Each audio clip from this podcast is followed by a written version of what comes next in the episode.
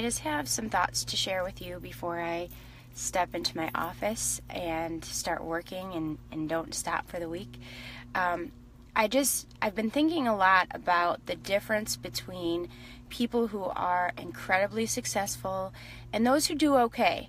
And one of the overarching themes that I see, I see it all the time, is the people who are incredibly successful, they know their limitations.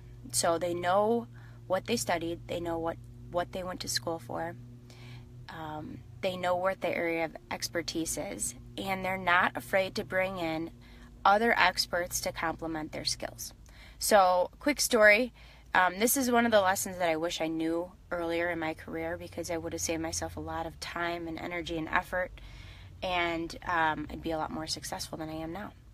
Um, when I started my business, I was 24 years old, and I knew a lot about marketing and branding. Um, I know it's a lot of people are probably shaking their head saying, "How much could you know at 24 years old?" But I had a, have a degree in advertising and studied psychology, and that's more than a lot of the people that are out there practicing marketing right now.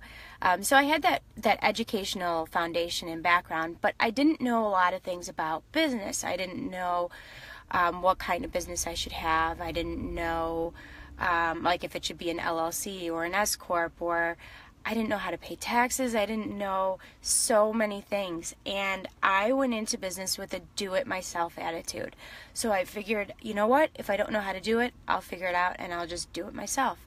And when you're getting started and you're that young and you don't really have anything, you don't have, um, I didn't take out a loan, I didn't have any money.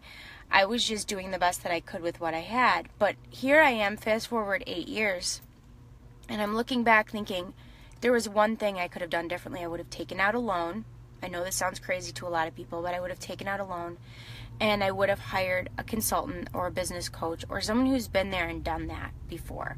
And they likely would have connected me to other resources like the right accountant. I had a horrible, sorry, I know he's not my Facebook friend, but I had a really bad accountant that messed a lot of things up for me for a long time and caused a tremendous amount of stress.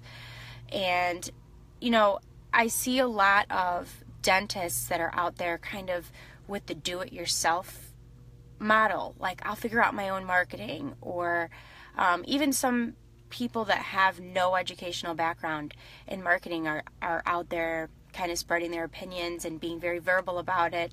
And that's not their area of expertise. Good morning, Nathan. Thanks for being here.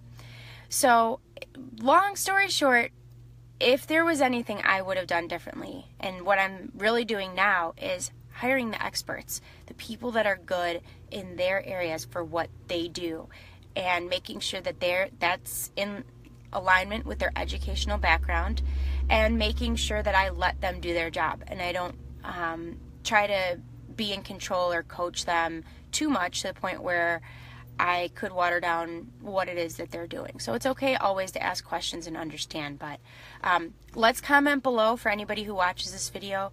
Comment what is the professional that you wish you knew sooner in your career? The person who's guided you and, and helped you? Who's the one advisor that has really helped you get set up? Um, comment below. Let's make this a very positive and productive mo- morning and Monday. And I hope you all have a great day. Thanks. Bye.